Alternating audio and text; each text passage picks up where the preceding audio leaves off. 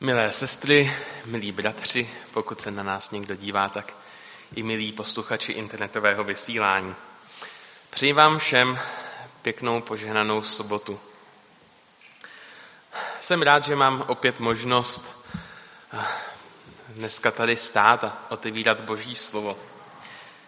Když jsem přemýšlel, co otevřít, o čem mluvit, tak nevím proč, ale stále více jsem se vracel jedné tvrdé skutečnosti, kterou asi všichni kolem sebe vnímáme. Proč na mládežnické akce jezdí méně mladých? Proč do sboru nás chodí méně? Možná proč je menší zájem? Možná o víru, o schromáždění a tak dále. Proč se některé akce ruší? Proč se ruší biblický týden? A tak dále. Asi všichni toto pozorujeme. Pozorujeme možná něco jako ztrátu zájmu o víru, nebo nějak tak bychom to mohli nazvat. A když si upřímně sáhnu do svědomí, tak taky to nemám úplně OK. Taky občas pozoruji na sobě ztrátu tohoto zájmu. Ovšem, abych byl upřímný, nemám tušení, proč to tak je. Možná je to dobou, okolnostmi. Nevím.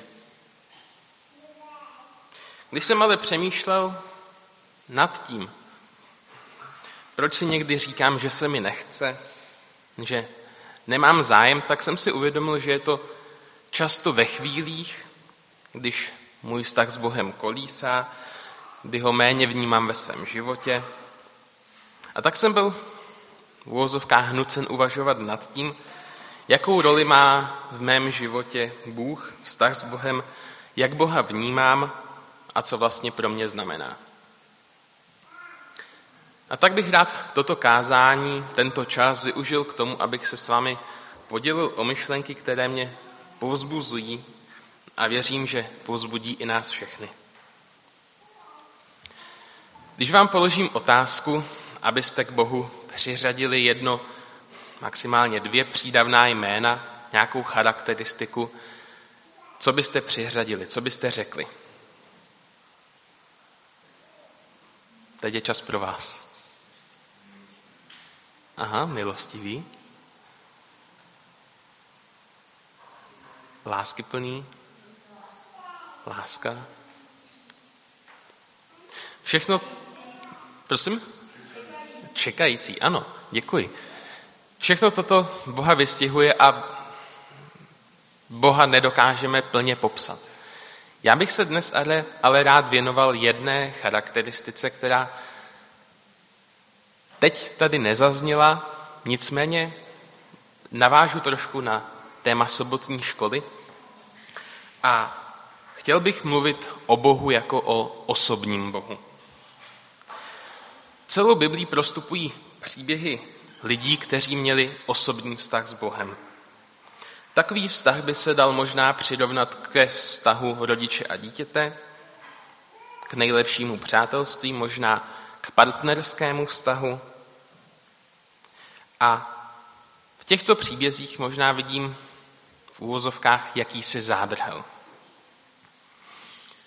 Mám totiž pocit, jako by Bůh byl osobním Bohem právě pro ty lidi z těch příběhů. Byl osobním Bohem pro Abraháma, pro Izáka, pro Jákoba, pro Davida a tak dále. Ale pro mě, jak může být Bůh osobní pro mě z příběhu Abraháma, když se to stalo před několika tisíci lety? Na jednu stranu se tak Bible může stát knihou, kde budu číst příběhy o velkých zázracích, o vedení praotců, králů. Zkrátka příběhy, kde budu číst, jak krásný vztah s Bohem mají druzí lidé, ale upřímně se mnou to někdy nemusí nic udělat. S tímto přístupem je najednou Bůh osobní pouze pro někoho. A Bible se tak stává knížkou, kde čtu zkušenosti, jak Bůh vede svůj lid, ale mě to nic neříká. Je to potom úplně stejné, jako bychom poslouchali zkušenosti, jak Bůh vede evangelizační přednášky, nebo jak se daří zachovat víru navzdory vězení. Jsou to krásné a požehnané věci, ale na mou osobní víru to, to nemusí mít dopad. Je to zkušenost tam toho bratra, tam té sestry, ale pro mě, pro mě to není osobní. Jak tedy můžeme věřit tomu, že Bůh je osobní i pro mě? Minulé čtvrtletí jsme v sobotní škole studovali knihu Genesis. Nemalá část byla věnována právě Abrahamovi a jeho vztahu s Bohem.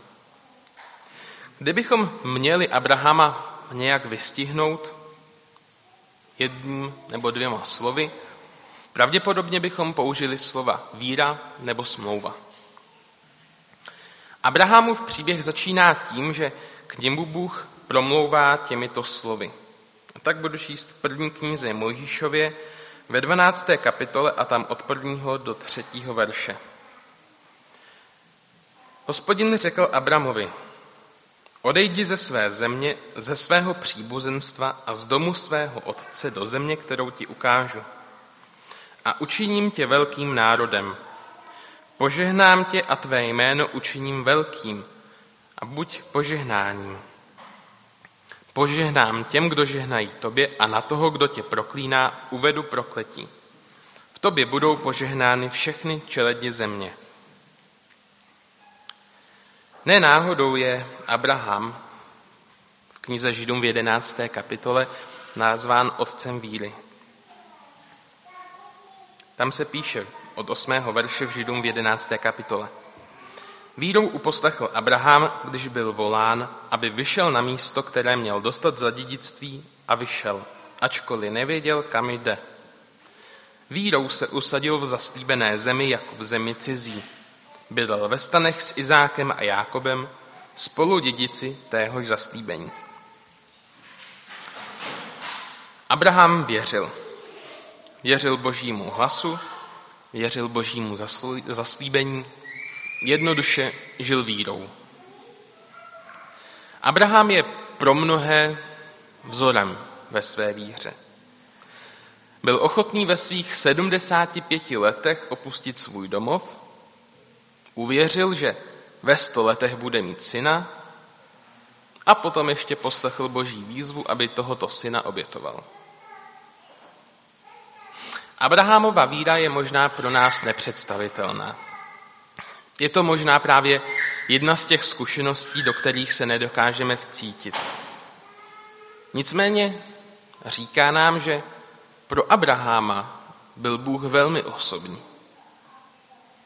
Bůh se rozhodl s Abrahamem uzavřít smlouvu, která je platná ještě dnes.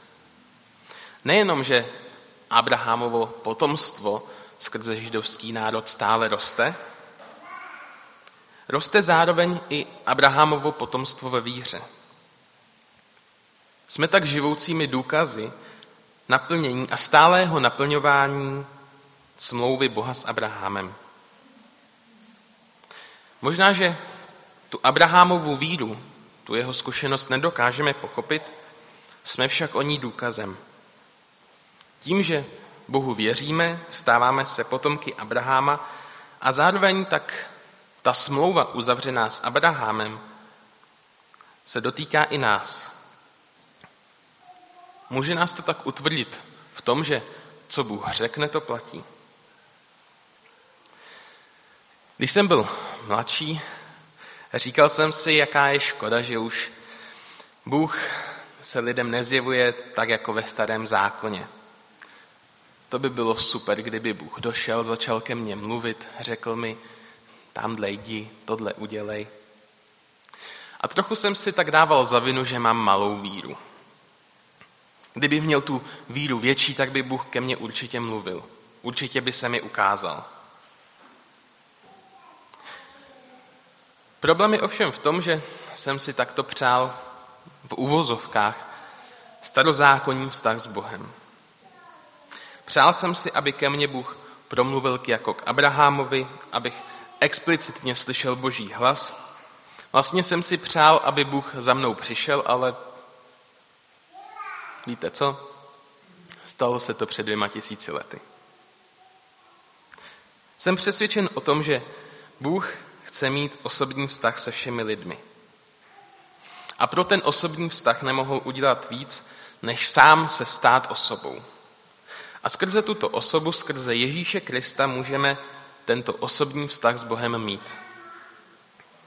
Ježíšův pozemský život mě učí tomu jak. Mnoho lidí říká, že navzdory tomu všemu, že Ježíš přišel na zem, není to pro ně osobní záležitost. Nevnímají boží hlas ve svém životě. A upřímně těmto lidem rozumím. A taky mám problém někdy vnímat Boha ve svém životě. Jenže tady už já mám odpovědnost za ten vztah. Vztah s Bohem není jednostranný. Obecně žádný funkční vztah není jednostranný. Pokud chci, aby nějaký vztah fungoval, aby byl osobní, nemůžu já být středem vesmíru a čekat, že se všechno udělá tak nějak samo, nebo že všechno udělá ten druhý. Pokud chci mít s někým vztah, nemůžu všechnu práci odvést buď já, anebo ten druhý. Vždycky je to o spolupráci. A vztah s Bohem je taky taková spolupráce. Ježíš už udělal maximum, co mohl a pokud s ním tedy chceme mít funkční, fungující vztah, taky něco musíme udělat. Ježíš nám svým životem ukazuje, jaký je Bůh. Tím, jak Ježíš žil, jak sloužil, jak mluvil, tím vším nám ukázal i to, že Bůh je osobní. Lukášovi evangeliu ve 12. kapitole a tam od 27. verše Ježíš říká Pozorně si všimněte lilí, jak rostou. Nepracují ani nepředou. Avšak pravím vám, ani Šalamon v celé své slávě nebyl tak oblečen jako jedna z nich. Jestliže tedy Bůh tak obléká trávu, která dnes je na poli, a zítra se hodí do pece, čím spíše obleče vás, malověrní. Ježíš popisuje Boha krásným přirovnáním k lilím. Říká nám, jak moc Bohu na nás záleží. Ježíš k tomu popisu Boha a jeho vztahu k nám používá obrazy, které má kolem sebe. Tento text stále více potvrzuje to, jak moc osobní Bůh je. Nejen, že se stará o květiny, pomalu bychom mohli říci o plevel, o to více se stará o nás. Pro Boha jsme mnohem důležitější než květiny. Bohu na nás záleží tak moc, že na zem poslal právě svého syna Ježíše Krista. A o tom jsou celá evangelia a vlastně celá Bible. Na biblické příběhy se lze dívat dvěma perspektivami. Buď to, jak jsem již dříve řekl, se z nich stanou zkušenosti druhých, kterým v uvozovkách zatleskáme, jak pěkné to jsou zkušenosti a jdeme dál, anebo se z těchto příběhů, z těchto zkušeností stane nástroj, skrze který můžeme poznávat Boha. A to je i něco, čeho se držíme i my. Boží slovo nám ukazuje, jaký je Bůh. Říká nám, co pro nás všechno udělal, říká, jak vedl svůj lid a jaký s tím lidem chce mít vztah. Bůh má mnoho a mnoho charakteristik. Myslím si ale, že ta osobní je asi největší, ale taky asi nejvíc zapomínaná. To, že je Bůh osobní, nám umožňuje s ním navázat vztah. Příběhy mohou být klidně jenom příběhy druhých lidí, ale pokud na sebe necháme působit Boží slovo, budeme chápat, že i s námi chce mít Bůh osobní vztah. Na biblických příbězích vidím, jak rozmanití lidé byli Bohem povoláni. Byli to pastýři, zemědělci, otroci, písaři, učitelé, rybáři a mohl bych pokračovat asi snad všemi povoláními, co mě napadnou. Tohle to mi jasně říká, že Bohu nezáleží na tom, jestli jsem zrovna bezdomovec nebo prezident. Společenský status ani bohatství nemá v božích očích váhu. Bůh povolává každého z nás. Chce s každým z nás mít osobní vztah, chce ho mít se všemi lidmi. Ve starém zákoně se Bůh často představuje jako Bůh Abrahamův, Bůh Izákův a Bůh Jákobův. Tato formulace evokuje příběhy těch postav. Většina knihy Genesis je věnována právě praotcům Izraele. Když se tak Bůh představuje jako Bůh Abrahamův, Bůh Izákův a Bůh Jákobův, posluchači se vybaví právě příběhy Abrahama, Izáka a Jákoba. Není to ale úplně tak osobní. Líbí se mi ale, že v Bibli máme mnohem více představení osobního Boha, protože mnohem častěji Bůh neříká právě já jsem Bůh Abrahamův, Bůh Izákův a Bůh Jákobův, ale říká já jsem tvůj Bůh. Toto představení už je velmi osobní.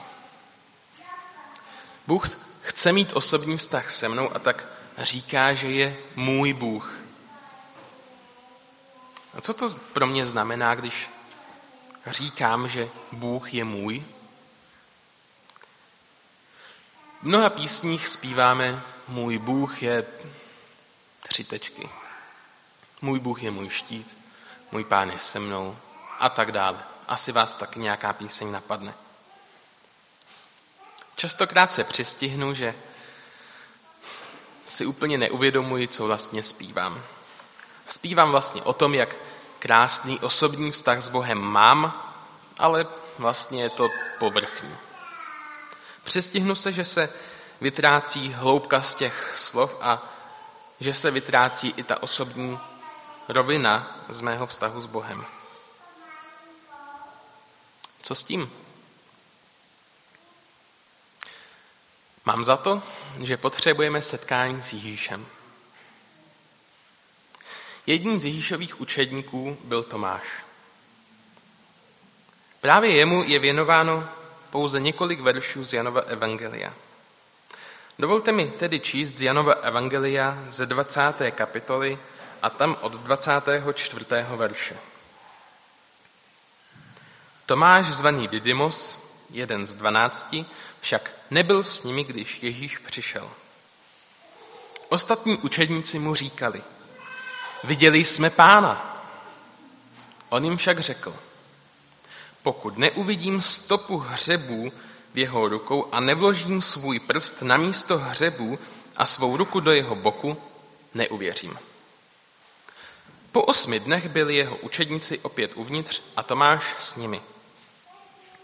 Ježíš přišel zavřenými dveřmi. Postavil se do prostřed a řekl, pokoj vám. Potom řekl Tomášovi, vstáhni svůj prst sem a pohled na mé ruce. Vstáhni svou ruku a vloží do mého boku a nebuď nevěřící, ale věřící. Tomáš mu odpověděl slovy. Můj pán a můj Bůh. Ježíš mu řekl, že jsi neviděl, uvěřil si. Blahostavení, kteří neviděli a uvěřili. Netroufám si hodnotit Tomášův vztah s Bohem. Netroufám si hodnotit jeho vztah s Ježíšem na základě těchto několika málo veršů. Vidím zde ale určitou paralelu se svým životem. Tomáš je často charakterizován právě jako nevěřící Tomáš. Neuvěřím, dokud neuvidím. A někdy to vnímám u sebe úplně stejně. Na Tomášově příběhu je krásně vidět, že Bůh je osobní.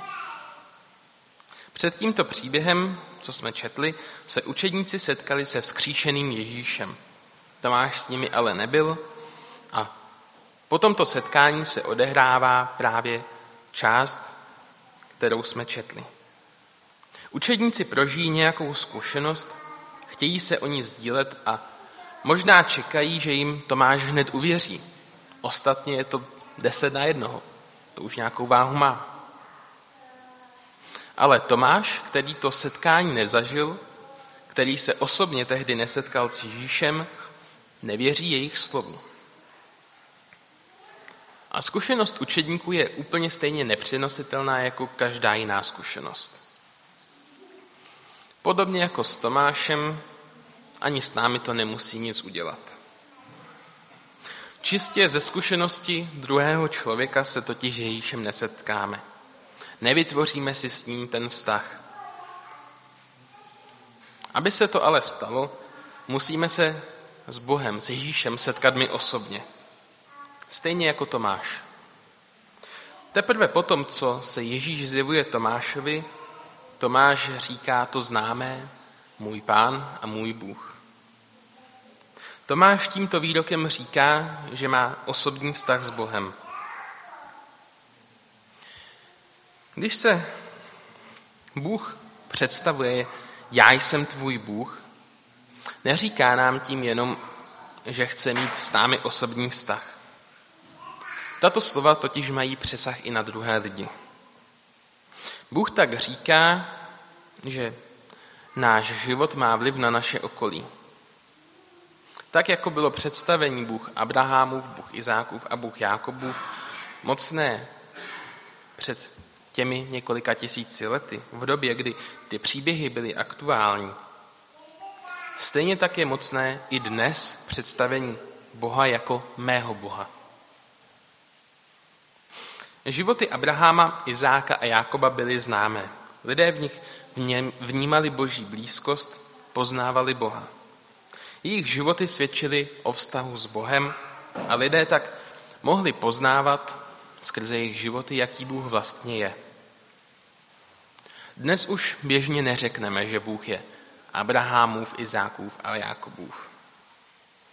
Maximálně k Bohu přidáme právě to přídavné jméno můj nebo tvůj.